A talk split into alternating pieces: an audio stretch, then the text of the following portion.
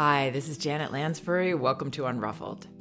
Today I have a question from a parent who describes her two and a half year old as having severe clinginess. When she gets home from work, each night he pounces immediately, demands that she play with him, and he won't let her do anything she needs to do for herself, even taking her shoes off. So this mother's looking for a little advice. Before I begin, okay, here's the email I received. Hello, Janet. First off, I love your work. Thank you so much for all you do.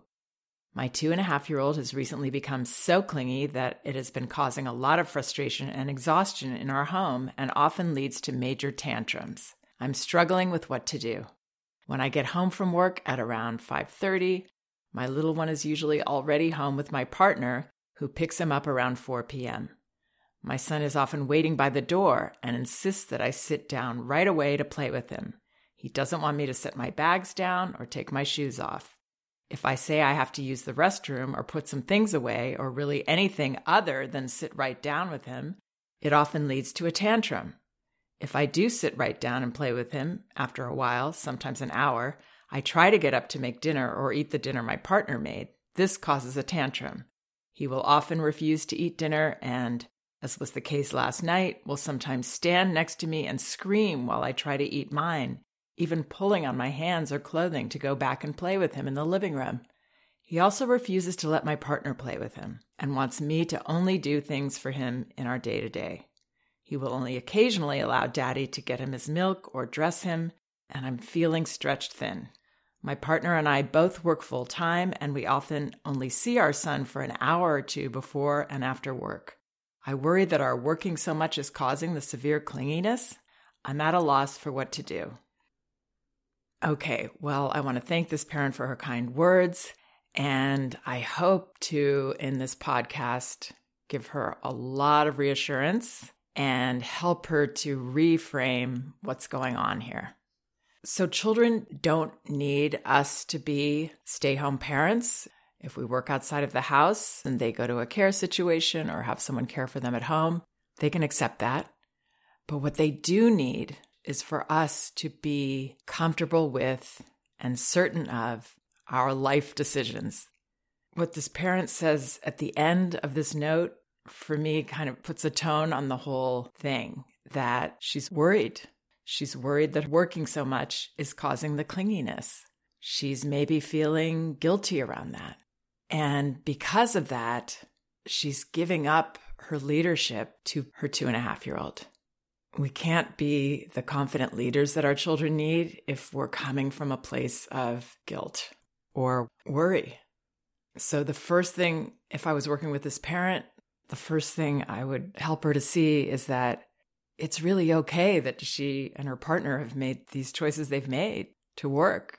I'm sure they have a positive care situation for their son, and maybe at some point they'll change their minds, but for now, these are the choices that they've made. And their son needs them to feel confident in this situation. Because what I'm seeing in this note is not a clingy child so much as it is a parent who is too uncomfortable to be the leader, have boundaries, and set the limits she needs to set. But again, underneath that has to be we're really comfortable with what we've decided. And that's true if we are taking our child to childcare or to school and we don't feel confident in that environment. It makes it so hard for children to separate from us, understandably, because we're not even sure about it. So, how are they going to be able to embrace this situation if we're not even sure? The other part of this reframing that I'm talking about is understanding that a child that's going to a care situation or to a school, even if it's just for a few hours, and this sounds like it might be a pretty long day if he's getting picked up at four, he is going to be completely exhausted. I would expect that he will be a mess at the end of each day. Unfortunately, these are the hours that the parent has with him, and it's going to be rough because children it takes them so much energy to be in these care situations, to be away from their parents, to be in groups of children with people that don't know them as well as their parents do. It is stressful. That doesn't mean it's bad, but it drains every bit of energy out of them. It's a common thing that we, of course, want to come home at the end of the day and have some nice time with our child before they go to bed. But that's not what children are going to give us, and that's not what they need sometimes. Oftentimes, they need to share or spill all the stress of their day. And that looks like tantrums, that looks like whining, that looks like complete meltdowns sometimes that's okay. That's this backhanded compliment that we get as the people who are closest to our children, the most trusted people, the people they can let down every bit of their guard with. They don't have to be at their best with us. Thank goodness that they have us for that. So, what I would expect again coming home, or even if I was a stay home parent and I was picking up my child from somewhere, they'd been for several hours, I would expect a child who might get stuck demanding a lot of things that are unreasonable, like this parent describes, and we'll go into those step by step so we can see another way to, to handle them. He's going to be fragile emotionally, a lot of whining, a lot of discomfort coming out. That's what I would expect. So if this parent can first feel confident that the decisions she's making for her family are just fine. And then understand what's reasonable to expect from a young child at the end of the day. She can perceive this completely differently, and she can perceive it in a way that frees her up to be the leader her son is asking for. Not directly, but that's what he's asking for here. When she says that he's waiting by the door and he insists that she sit right down to play with him, he doesn't want her to set her bags down or take her shoes off. And if she has to go to the restroom, that often leads to a tantrum. Even if she plays with him for an hour, she can't get up to make dinner. He's actually kind of begging for her to release him of this tight, controlling thing that he's getting stuck doing because she's trying to avoid the feelings that he's expressing instead of welcoming them, welcoming the storm knowing that this is quality time at the end of a day for almost every child this age, actually, no matter what choices the parents have made. From what this parent describes, he seems very, very overwhelmed. He just needs to be able to cry and scream and stomp his feet or whatever he does, however he expresses it, as long as it's safe. He needs to do that and have them be ready for it. So I would embrace this storm and I would plan for it just as we would for an actual storm, prepared mentally for this to happen and not even dreading it because ideally she'll normalize it for herself, understand that it's healthy. It really, really is. But she's got to take care of herself. So when she comes in and there's this guy right by the door, she still needs to take a moment. Maybe that means saying, Oh, it's so great to see you, my dear. I will be with you in a moment. I'm going to go take my shoes off or change my clothes or do whatever she needs to do. And while she's doing that, he's going to be already storming, loudly protesting this. But she has to hold her own with empathy for him, but not melting herself doing what she needs to do to get herself ready for the storm. You know, I would close the door on him if you need to, if he's grabbing at you and you have to do some self care when you come home, when you make this transition. We do need to take whatever time that we need to get comfortable. Why? Because we're much less likely to be able to do our job at that time, which is allowing and welcoming the storm if we're feeling uncomfortable and grumpy and not at our best. So, whatever moment she needs to take. One thing I would consider in this situation, because she says it's already 5:30 when she's coming home, even that is on the late side for a child to have dinner.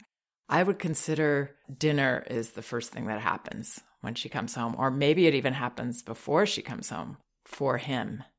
I know that there's a lot of advice around family meals. Yes, family meals are really important, but what's more important is that a child doesn't get overly hungry or too tired to be able to eat. Tiredness tends to override hunger for children. When they're too tired, all bets are off in terms of eating. So, weeknights might not be family meal nights. A child this age isn't quite going to blossom in a family meal yet. That's going to happen maybe starting age four, where they can really be there more than just want to eat their food and get on with it we hear all this advice family meals family meals and now we want to make that happen with a 1 year old or a 2 year old and it doesn't really serve their needs at that point necessarily if it works for you great but as my mentor magda gerber used to say children this age are ready to eat but they're not ready to dine which is what family meals are about maybe breakfast can be more of a family meal so when she says that he doesn't let her do this or that, it's not about him not letting her, it's about not letting herself be ruled by a two year old who really just needs to explode and vent with his mother. The more that she releases her leadership to him, the harder it is for him. The more tension he has to absorb and gets stuck in this little man controlling everybody place that is even much more uncomfortable for him than being able to let go and let it out. Well, let's talk about how this is going to look step by step. Let's say that he has eaten and he wants her to come sit down right now and play. So he says, No, don't set your bags down or take your shoes off as the parent, I would say, Wow, you don't want me to do that. You really don't like it when I take care of myself when I get home, but I must. I'm going to do this. Yes, you can tell me how much you don't like it, my dear. Not just saying words, but really meaning that because I see this as so normal and healthy and expected. And that's what's going to come across to my child, not the certain words that I say, but the fact that I welcome him to disagree with me with these choices that I'm making as the leader. And now he says, I can't go to the restroom or put things away or do anything other than sit right down with him. You want me there. I hear you. I can't wait to be there with you. I am going to do this first. I know that's not what you want. I hear that.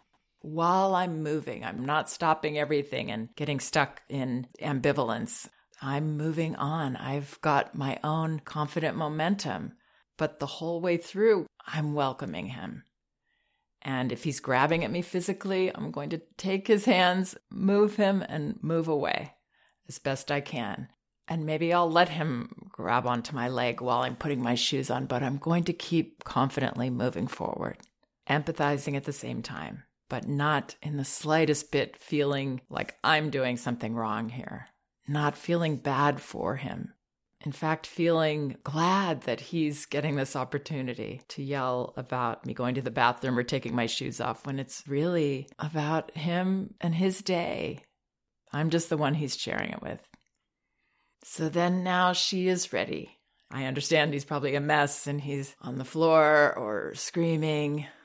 I would sit on the floor with him wherever you station yourself for him to play and I would just wait at that point and breathe and again focus on let the feelings be. Feelings are healing. He's got a right. And actually, this is what I want him to do share this with somebody. And I want to be that somebody. Turning this pretty much 180 degrees from the way this parent is seeing it right now.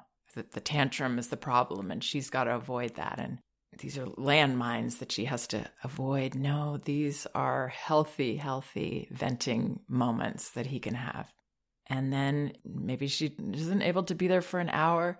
It's not the amount of time so much as that when she's there, she's really there for him. And this is true for all of us as parents. There's no phone in the picture at that point. After you've checked in and done that little self care, the bathroom that you need to do, then the phone goes away. It's not there ready to interrupt you at any moment. I know I hear from parents a lot that, well, this is no different than other days when there were TV or other things that distracted parents, but actually, this is different. What this is, is something that can interrupt at any moment. And that feeling as a child that you never own your parents' attention completely, that it could always be taken away at any time by the sound of a text message or a phone call. That's what's different about these tech devices that we have today from other distractions that parents have always had in the past. So put it away and then be with him. And even if it was for 15 minutes, 20 minutes, that's okay. Again, feeling good about your choices and you and your partner as the leaders deciding the priorities and what you can do with open arms. Because the other thing that happens when a parent gets stuck getting controlled by a young child is that she can't enjoy playing with him. She can't enjoy anything because she's kind of like a caged animal. She couldn't take care of herself. She couldn't go to the bathroom and she's stuck with this guy and and that's who he's got with him for his quality time and she doesn't want to be that person, I'm sure. She wants to be somebody that's okay, you yelled at me all the time, but I saw that as what you needed to do. I got myself together and now I'm here and I can't wait to be with you. If you want to cry, you can cry. Whatever you need to do, I'm here 100% available to you. There's no one else in my life right now. I'm all yours. And I'm happy to be here for whatever amount of time this parent decides that she can feel that way. Then, if she's hungry, don't spend an hour and then be too hungry. And now you're going to be in a struggle. We're going to be grumpy parents if we're not taking care of ourselves first. That's the self care. We've got to be on top of it. And then she says he stands and screams next to her while she tries to eat.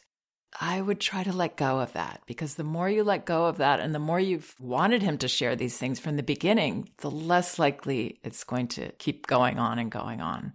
But in the beginning, if this parent decides to make these changes, then yeah, there's going to be some trying out and seeing if his mother is going to be okay when he screams while she's eating or going to the bathroom. And again, this isn't conscious that he's doing this mean test on her.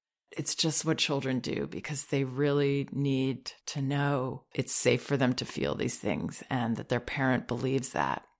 And that's true in all situations where the parent has faltered a little while she's eating, if he's pulling on her hands or her clothing to go back and play, she has to release herself. She has to put her hand towards him to hold him off and be as comfortable doing this as she possibly can so that it will stop the next time. This isn't a situation where she's going to release control to him. She is going to hold her own. And I would say there something like, you want me to play while I'm eating? Ah, yes, I hear you, my dear. It's so hard just to let me eat. Then I would eat a little bit and just let whatever it is go on. And then every so often, you're still wanting me to play. I will come play as soon as I eat if you are going to play. And I will look forward to that. I hear how it's so hard for you. Empathizing from a place of strength in herself, confidence in herself. And the base of all of that is confidence in her life choices. She's doing the right thing. She says he also refuses to let her partner play with him and he wants me to only do things for him in our day to day. Again, that can't be his choice. Has to be her choice what she's going to do with him and her partner's choice what he's going to do with him. Whatever feelings come through of disappointment or frustration with those decisions, bring them on let him come through. Don't give in. Oh, okay, he wants me to put this water in his glass. I mean, that's how ridiculous it can get. And we can get caught up in it if we're, again, coming from that guilt place, seeing our child's feelings as signs that we're doing something wrong when it's actually the opposite. So if he shares it with daddy, if he shares it with his mom, wonderful. I have at least a couple of podcasts and posts about being the preferred parent. And this is what it's about. Being that parent that isn't the preferred parent is heroic because that's where you're saying, Oh, not your favorite right now. but I'm still going to do this with you. You can yell at me. You can be upset if you need to be with me. It's safe for you to do that. I want to hear how disappointed you are that you got me instead of your mom. Because we know it's not personal. It's actually often about that that mom isn't establishing her boundaries as well, or that dad. So I would look at all of this as freeing your son up, releasing him from being this tight Mr. Control, letting the feelings come out so that he can relax and be a little child, knowing that his parents have got this down, that they can do this, they know they can, and they're not intimidated. It's not harming him, as this parent is concerned that she might. It's freeing him. So I really hope that helps. I know this is challenging. And please check out some of the other podcasts on my website, janetlansbury.com. They're all indexed by subject and category, so you should be able to find whatever topic you might be interested in. And both of my books are available in paperback at Amazon No Bad Kids Toddler Discipline Without Shame, and Elevating Childcare A Guide to Respectful Parenting. You can get them in ebook at Amazon, Apple, Google Play, or barnesandnoble.com, and in audio at audible.com. As a matter of fact, you can get a free audio copy of either book at Audible by following the link in the liner notes of this podcast. Thanks so much for listening. We can do this.